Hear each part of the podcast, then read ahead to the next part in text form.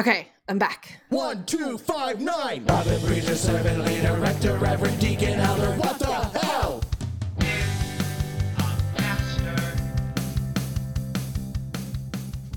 No problem.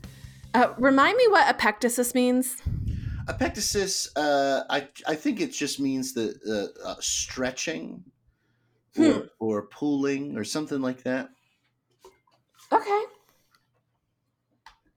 Sorry if we heard pouring noises. I was pouring more coffee.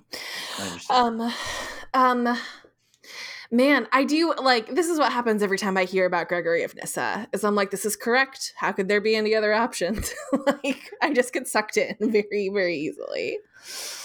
yeah, I um, mean that I've heard many theologians say that you, it's actually not possible for you to be a Christian theologian without like knowing Gregory of Nyssa. You know, because he's just, and even like Catherine Keller, like the process theist, Catherine Keller, eh, sort of constantly says, you know, in some of her work, she's like, well, Gregory of Nyssa is in some ways the first authentically Christian theologian. In that, purely in that he's coming up with stuff that is so innovative and so rooted in, at, up to his time, what the Christian church is saying is true right? Like like if if everybody else prior to gregory of nyssa and this is a a silly this is this is probably only half true but if everybody else prior to gregory of nyssa is ultimately doing a kind of christianized you know greek philosophy gregory of nyssa is doing something unique like gregory of nyssa is taking all of that and and reversing everything and is saying, well, you know, kind of, right? right? Mhm. Like, like he's saying, well, that sounds a little too. That sounds like a little too much like what my pagan philosophy teacher taught me uh, in, you know, in, in Athens. What if I did something different? And and like Gregory of Nyssa becomes this thinker that like other people, like other like another way you can look at Gregory of Nyssa is um, the first truly innovative Neoplatonist since uh, Plotinus. Hmm.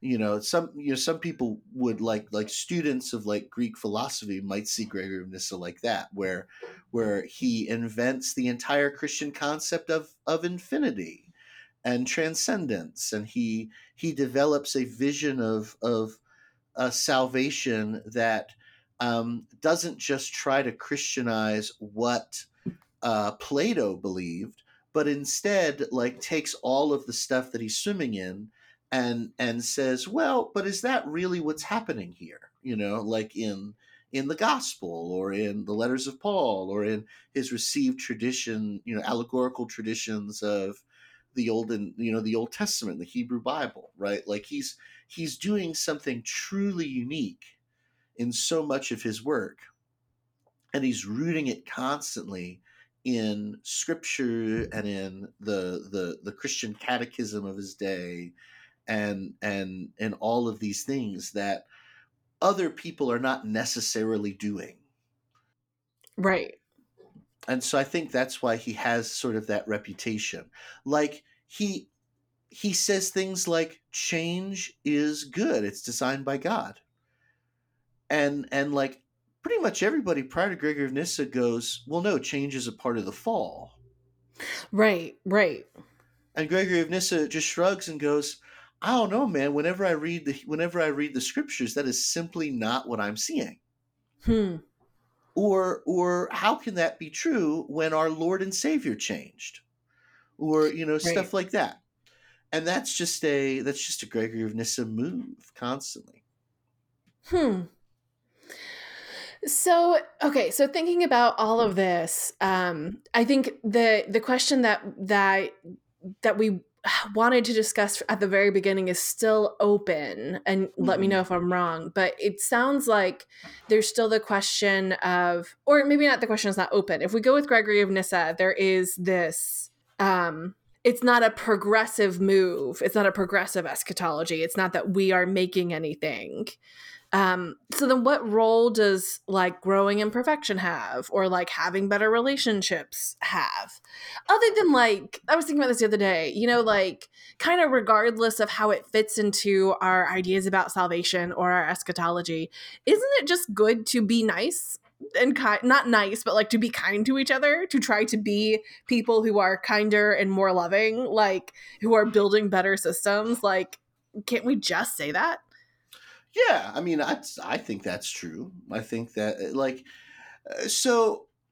Let's dial back for a second. So I think that my where I what the reason why I wanted to have this conversation is I I'm increasingly as a person, you know, as a Christian and as a theologian and as whatever, like I'm increasingly less and less convinced by like progressive eschatologies and and I'm increasingly less not only less and less convinced, but I'm I, I'm I'm beginning to find them to be um, boring. But when I when I say that I find them boring, what I mean is is that I'm no longer compelled by them. You know, like like I'm no longer like when somebody talks about it, I, I'm no longer like moved. I'm I'm I'm less likely to to be like, yeah, you're making good points. Like, and even if I disagree, instead I'm like, eh. Not only have I heard this a lot, but the people who seem to believe in it uh, and and allow you know their actions in the world to reflect that belief um, don't seem to be able to account for all of the ways that it's just a giant failure. hmm. I, I tend to think that a lot of progressive eschatologies um, are are make assumptions about how the world works and and how history has actually that's my answer. I tend to think a lot of progressive eschatologies are are fairly bad on history. Like and they don't tend to account for just like the kind of historical realities that we all kind of live in and face right. It's like so like it's like kings you know the arm of the, the arc of the universe is long and it bends towards justice. You know that's he, king is making a metaphysical claim that's rooted in his training as a boston personalist right? Like Mhm. you know king believes that um god is is constantly over working to overcome you know the the the bad things of the world. And and through time and patience and diligent work the bad things of the world will be overcome and we will move towards you know justice and goodness and righteousness. All we have to do is continue to have faith and to continue to work hard to try to make that happen. And like i'm glad king believed that. It clearly fueled his his work and his ministry and the stuff he did he did. But um the people that have been bequeathed king's legacy um both i think radically misunderstand that quote in a lot of ways and have very clearly squandered it. Yes. You know and so is it so if we still go with what king is saying then how long is this arc? Right? Like right. like that it becomes i think i think when we imagine i think when we take into account the the sort of the his, history and we take into account the fact that we are that history is neutral. It's it's it it, it, it, it doesn't go in a straight line or it, it, it moves around all the time. Um, if we account for that this this quote this idea that the that the arc of history is long but it bends towards justice becomes i don't know a little vacuous a little banal like a little silly like yeah. like how oh is this just the uh, a part of the longness of the arc? Well eventually the arc is so long that it doesn't matter that it bends towards justice. Yeah. You know it, it does it because at least not for us is this just uh, a part of faith that we just have to assume that one day if we keep working very hard and if we encourage our children to keep working very hard if we encourage our grandchildren and so on and so on and so on some iteration of our of, of us you know of, of our family in the future will live in a just world. Well what happens because here's the thing we've already had a more just tax code in this country. Right. and it's gone now. And and that's that. Or like the uh the house just voted um i don't know if it'll work this way i think there's probably other things that have to happen but the house just voted to expunge both of donald trump's impeachments from the record what a great This- use of their time. this is after this is after they did articles of impeachment against joe biden Oh my god. so so like if this all works history will you know according to the books history would remember it maybe slightly differently but according to the official records donald trump has never been impeached and joe biden has because once upon a time hunter biden sent dick pics God, God, yeah. No, I so, uh, so I hear everything you're saying. Um, I do think that uh, this present moment dominates our imagination, and in a way that we need to uh, remember. Um, just like people who think that like things are going to get progressively better without us doing anything are dominated by, I guess, the Obama years or maybe West Wing. um, hey you leave west wing alone oh, yeah. i like the west wing but anyway keep going um yeah i so i i think that i i i also think that like history is is this if we look at history if we look like emp- look at empires over centuries it is always the story of like creation domination and fall. You know it's always always this uh, arc toward nothingness. And like thermodynamics tells us that like the universe tends toward chaos right? It does not tend toward order. And so i like i i just thinking about um what like what the world would do on its own or what we might be able to do in terms of like changing the world i i think i think where faith comes in is the belief that like God empowers us to do good. And like I don't I honestly don't believe that like we are able to fully create the beloved community here. Like I I yeah, I think I'm I'm fully pessimistic about that. I think that we can continue to create better communities. Oh, but Oh, I do think that like even in like the Star Trek future, you know, like in the in the future that Gene Roddenberry imagined, where there's no capitalism and no poverty, and we are free to explore the stars, there is still conflict, and there's still conflict within humanity. You know, it's not that um, it's not just that we are encountering other space races and have questions. There's still conflict within the human. I think that I do think there has to be a um, an ontological change. Um that that like that whatever wherever evil comes from wherever sin actually comes from it is something that like we cannot fully remove ourselves you know? I think there there is room for growth. I think that god does this work with us but i think that like there's if if we could wash ourselves white as snow on our own we would have done it already. I like i, I Mhm. kind of think that's true. And i'm fully happy to be proven wrong. But also like thinking about the arc of the universe bending toward justice and like the length of of that curve like you take the integral of that and man there is a lot of suffering under that curve. And in that case like is not god cruel? I don't know Right. Well, in the Boston Personalist tradition, God is um, limited. You know, Right, there's, right, right. There's a uh, the, there's a sense in which God. That's why there's an arc in the first place. You know, God. They they would say that God is a person, and that part of what it means to be a person is to um, have boundaries and limits. That persons are not sort of totally open because then then they're not um, integrated, you know, in, in in an important way. They're not they're they're not singular in an important way. Mm. And so and so the personalist reflection on God's on personhood causes them to sort of make that claim about God. Well, God might be then this the the su- cosmic supreme person, but then that just means that that that God is working morally and and working you know, in God's way to overcome the limits that God has. You know, that, that we all have, right?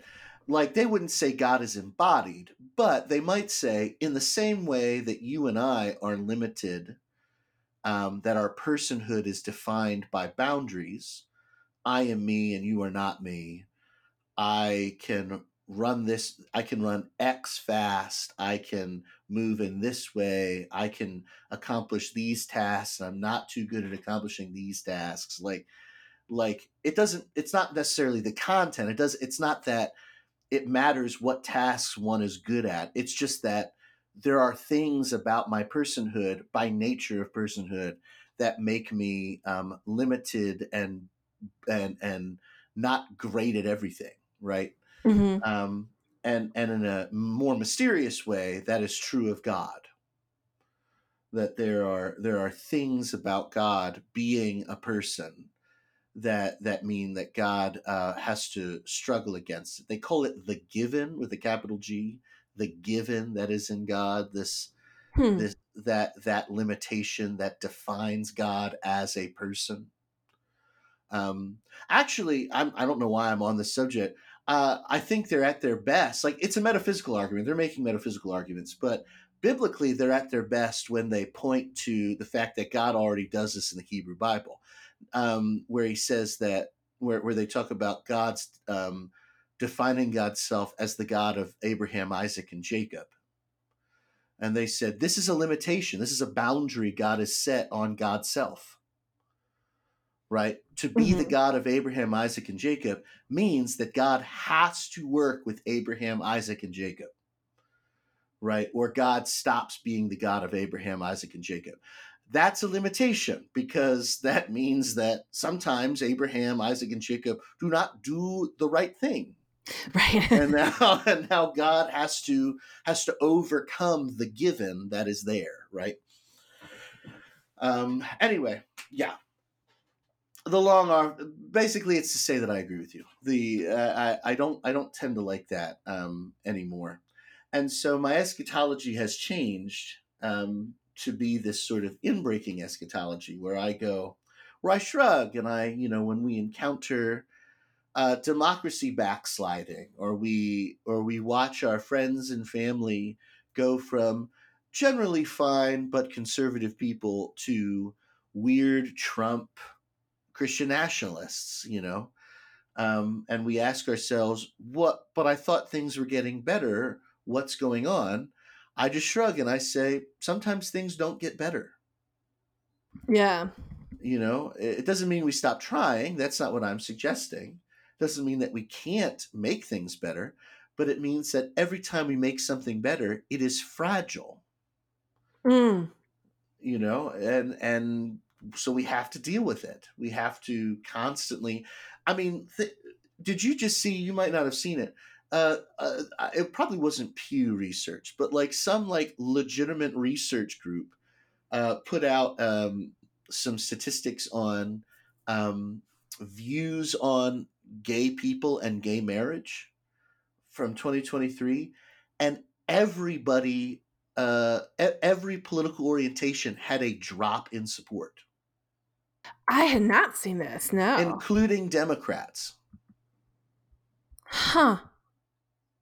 so across the board like republicans had the biggest drop like for the first time since like you know 2015 there uh there has there is no longer a majority of republicans that support gay marriage um but democrats had like a six point drop Hmm. And why is that? Messaging. You know because it's fragile. It's you know this these things aren't set in stone. They're fragile. We didn't continue you know to i don't know do something. And instead we just sort of allowed messaging surrounding grooming and and all this stuff. And people and when people cite it they they talk about how they've gone too far gone too far with what? Well they're mutilating child's uh, children genitals now. They're not but Right. that's the messaging.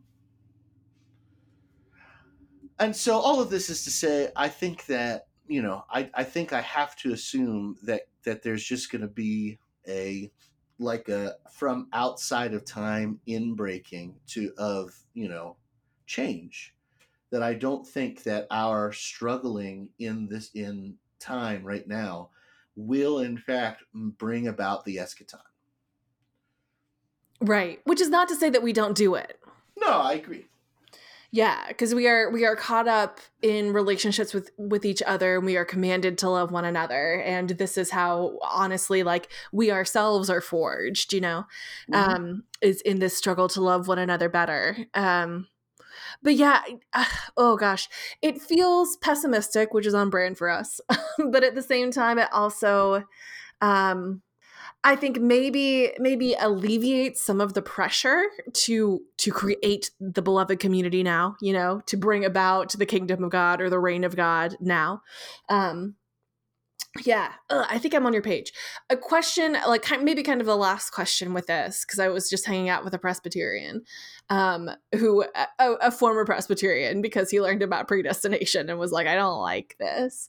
So how um how how is humanity involved in this inbreaking of of the realm of god of this like eschatology like how is this not god forcing something upon us which i think is like we do not want god to force things upon us. How how does this inbreaking eschatology work with us instead of being foisted upon us?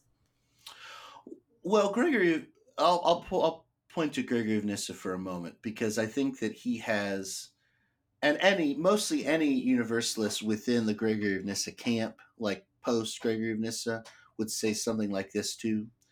Mhm. Um, eh, they they would point to the fact that like human activity as creatures like like the true human being true not like true like the real humans but like human existence in the world like like what makes us humans what makes love love what makes truth truth what makes reason reason all of it points to this kind of universalism this this sort of total change in the world this this ontological remaking or ontological perfecting you know of existence. Uh, they they would say that um it's not god forcing anything it's it's creation behaving the way it is meant to behave and and remember these are people that would have a view of say freedom that is not really rooted in voluntarism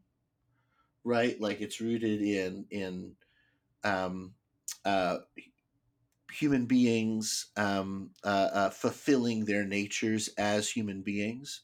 Like there's already parts of we've talked about this a little bit in the past on the pod but like the quick and dirty version of it i think that more our contemporary selves understand a little bit is we would not say that somebody who freely chooses to be addicted to heroin is free.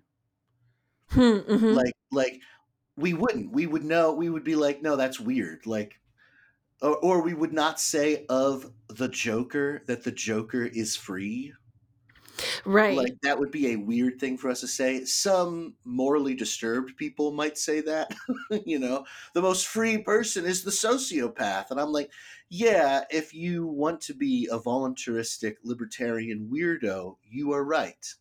The freest person is the one who is morally untethered to anything.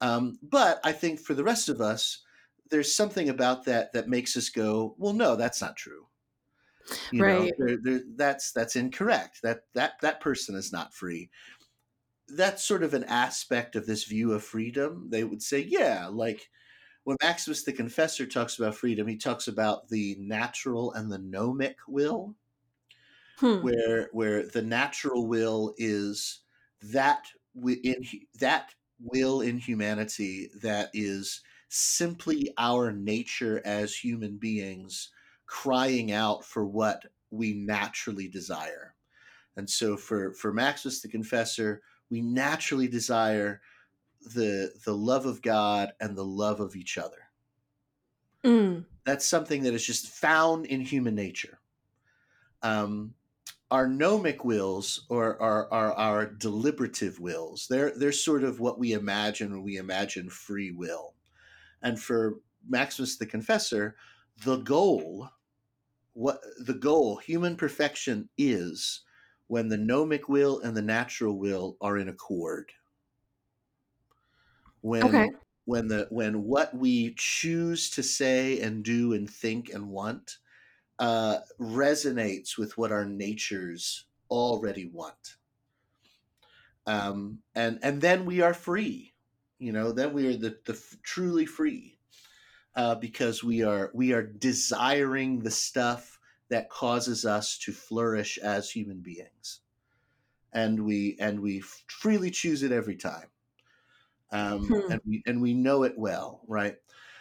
That's if we if we adopt that view of freedom, then then of course the eschaton in breaking into the world is not forced on us. It's Right. us it's us going, well, this is obviously correct. It's obviously good for us. You know, um, if we adopt a voluntaristic view of freedom, uh, there's actually no way we can talk about universal salvation without coming to, in some way, the conclusion that God is forcing it on you. Right, right. in some way right like even in even in my kind of purgatorial view right in which in which hell is this you know temporary thing that can last as long as it needs to Mhm. you know until through the grace of god sin and evil has been burned out of me and replaced with love shed abroad in my heart even that if we adopt a purely voluntaristic view of freedom eventually at its base i'm still not allowed to leave Right. you know Right. i'm still not allowed to leave i'm still um i'm still not allowed to just say no thank you right like Yeah. like you know i it's just how it is um there was a time when i was very bothered by that joe uh and now i'm just not that bothered by it Yeah. if I was really honest with you. Like, I, I'm just not that bothered by somebody going, well, what if I don't want to be in, what if I don't want to be with God? I, I would just shrug and I'd be like, it's not really about that. Hmm. Uh, on one hand, if you insist on being a voluntarist, um, I don't really know how to help you. I do actually find the older vision of freedom to be a lot more compelling than people think. Um, and I and I don't think it's totally out there. And I think it can work with certain forms of voluntarism. So it's not like I'm throwing out. It's not like I'm suggesting that somebody should tell me not to choose to eat s- McDonald's, right? Like you leave me the fuck alone. I'll eat McDonald's however I want, thank you, Right. even though it's bad for me, you know. But like, as somebody who now has, you know, kind of adopted this more social or corporate or cosmic view of like say god's justice now when i encounter people like that and, and i have a couple of times since doing this i, I generally say it, i don't it, it's not really about what you want. It's not really about what you want buddy you know? It, Hmm. it's it's about it's about all of us. Right.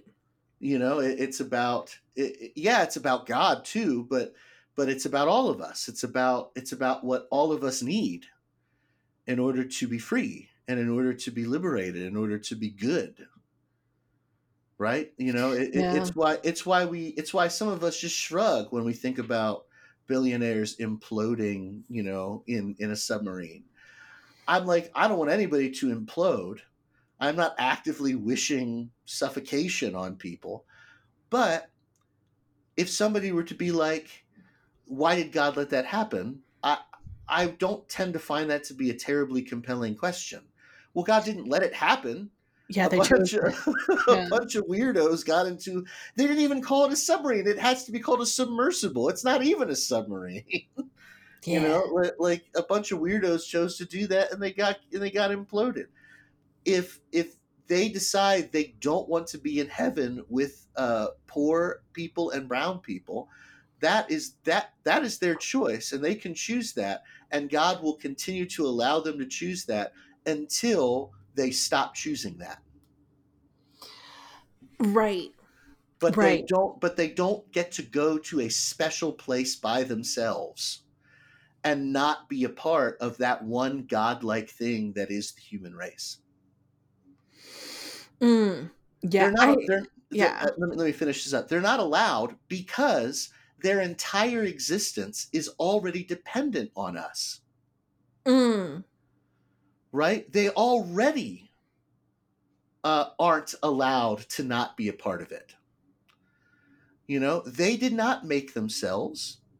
They they are both their their bodies their emotions their brains their wealth is all produced by human cooperation. They're Mm. already not allowed to be, to be separate.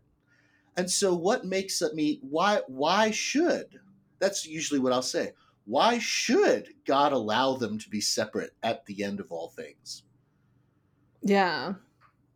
Hmm. Whew. Yeah, no, I think I think you're right. I there is I can tell that my brain needs to like work through some of this still, and I I will think more about it as I edit this episode. um, for sure. okay.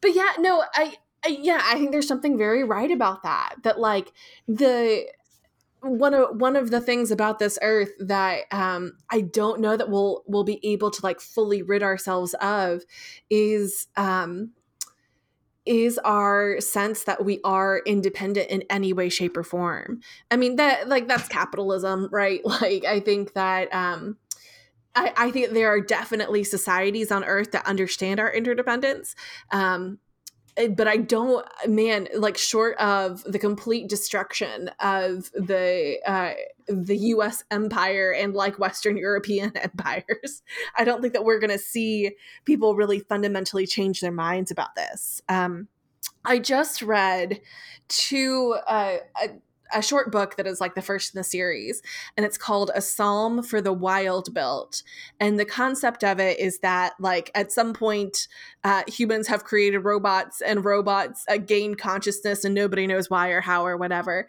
Um, but when the when the robots gain consciousness humans make what i think is an incredible decision uh, to say well we are not going to choose to enslave you. Like go go do your thing. We will fundamentally change who we are. And there's like a great reordering of human society um, uh, around the idea that like we will not force people to work for us anymore.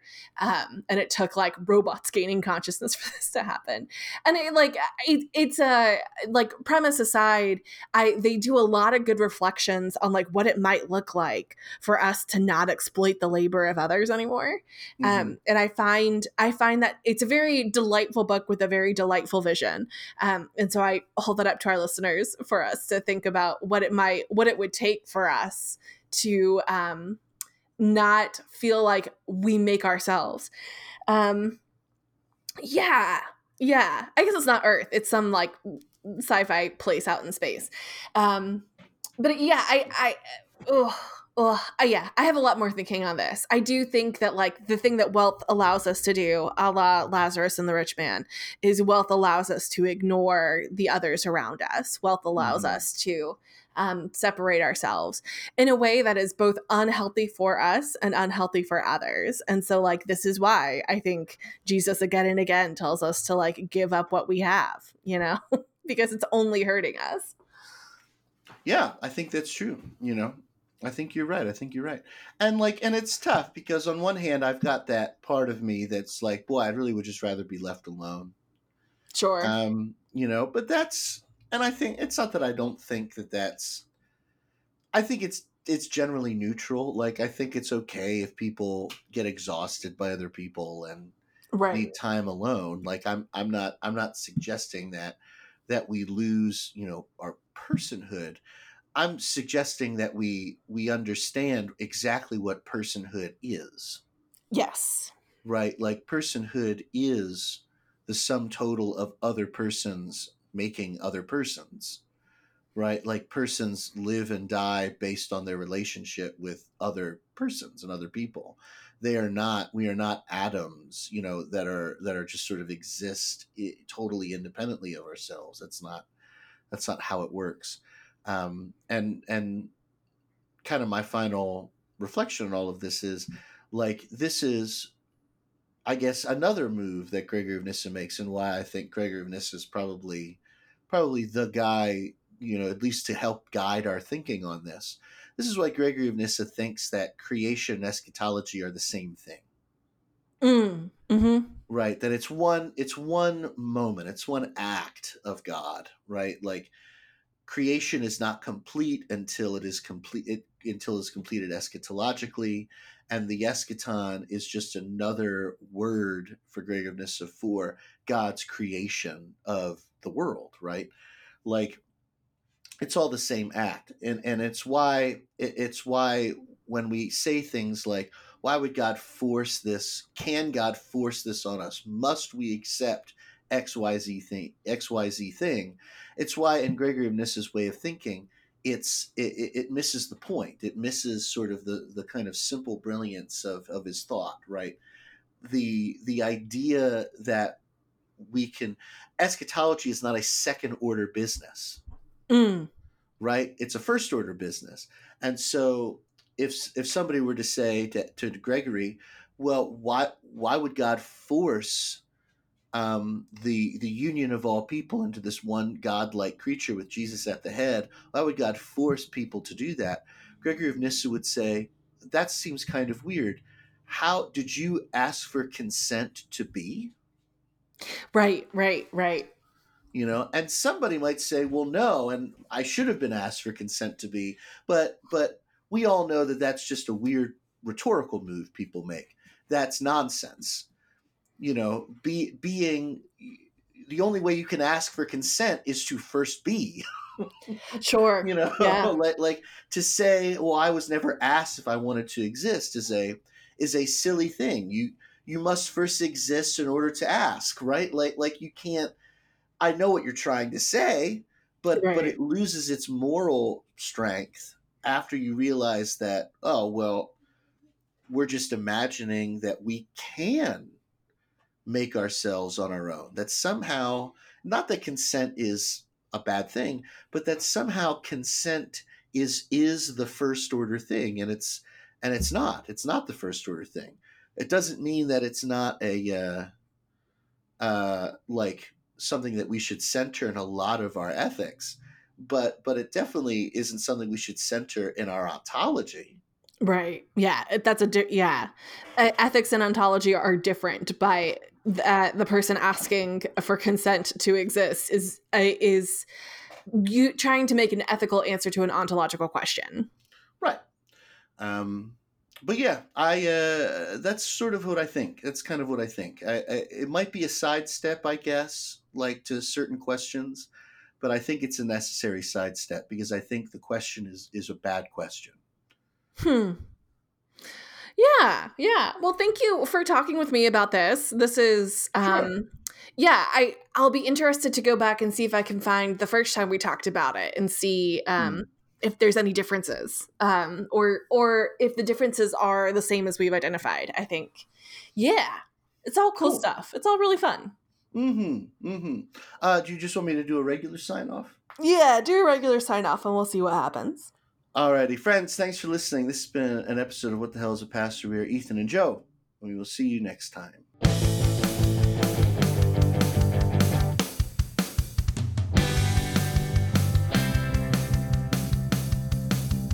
What the Hell is a Pastor is a part of the Disruptive Disciples podcast network.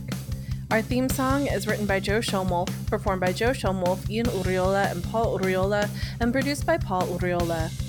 Find us across the internet at WTHIAP or visit us at WTHIAP.com to get connected to our Patreon, merch, and some other stuff. Thanks for listening. And remember, friends, Ethan gave me all the money in his wallet.